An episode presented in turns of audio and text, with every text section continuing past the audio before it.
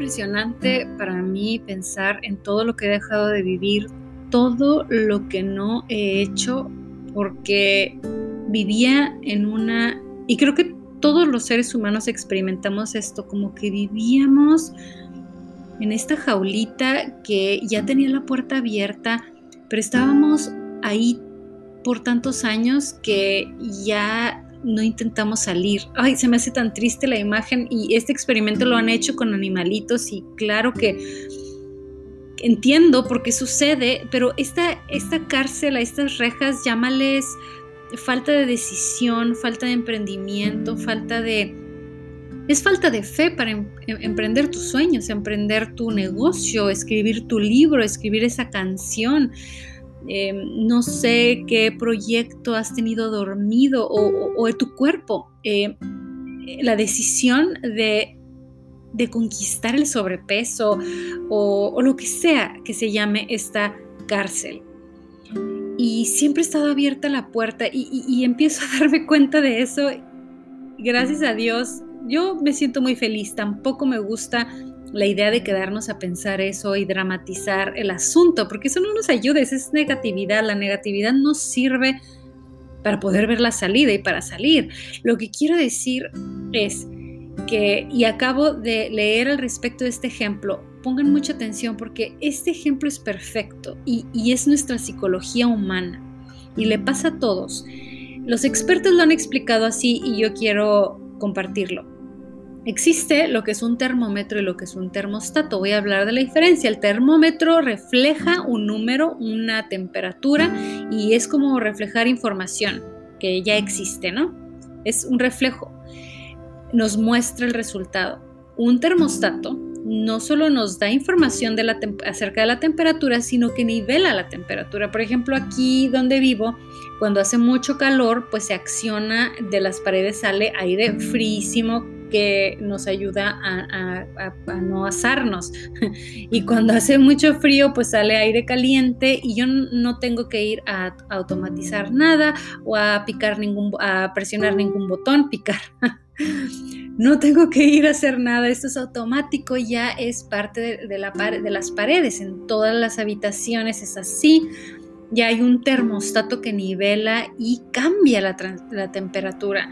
Y la psicología nos hace eso a nosotros. Por ejemplo, nos creemos un 5, toda la vida nos hemos creído un 5. Ah, bueno, pero entonces empieza a pasarte cosas, híjole, que nunca te habían sucedido. Empiezas a subir de nivel a un 9. ¡Wow! Eh, tu vida está cambiando, pero espérate, yo soy un 5 y empiezas a bajar, empiezas a leer alrededor, a ponerte zancadillas, empiezas a, a, dejar oportunidades pasar, empiezas a tener menos energía.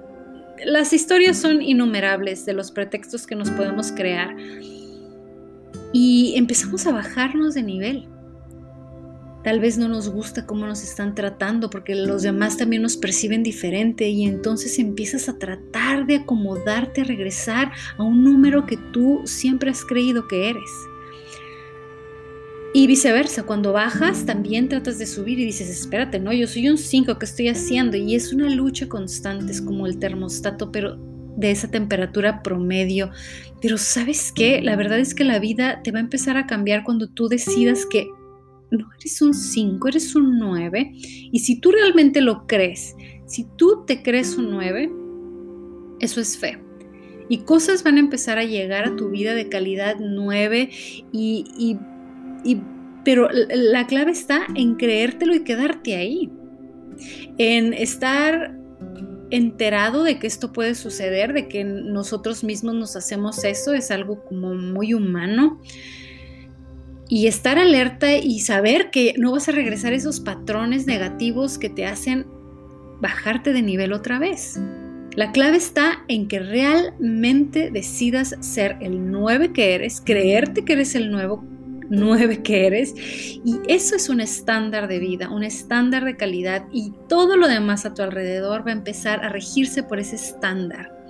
No, yo no acepto eso porque yo soy esta persona, yo soy este nivel y en este nivel no acepto eso, eso no cabe, no lo quiero aquí. Eso es amor propio, eso es fe. Claro que tiene que ver todo con la espiritualidad. Dios nos ama, Dios quiere que te ames mucho y muy bien primero a ti para después poder amar. Y es bueno, no es egoísta, no tiene nada que ver con el egoísmo todo que ver con el espíritu. Dios quiere que seas feliz, Dios te ama, Dios no quiere que estés sufriendo. Ya pasó el tiempo del sacrificio, eso es del Antiguo Testamento. En el Nuevo Testamento somos una nueva historia, estamos bajo una bajo un pacto diferente, un pacto nuevo.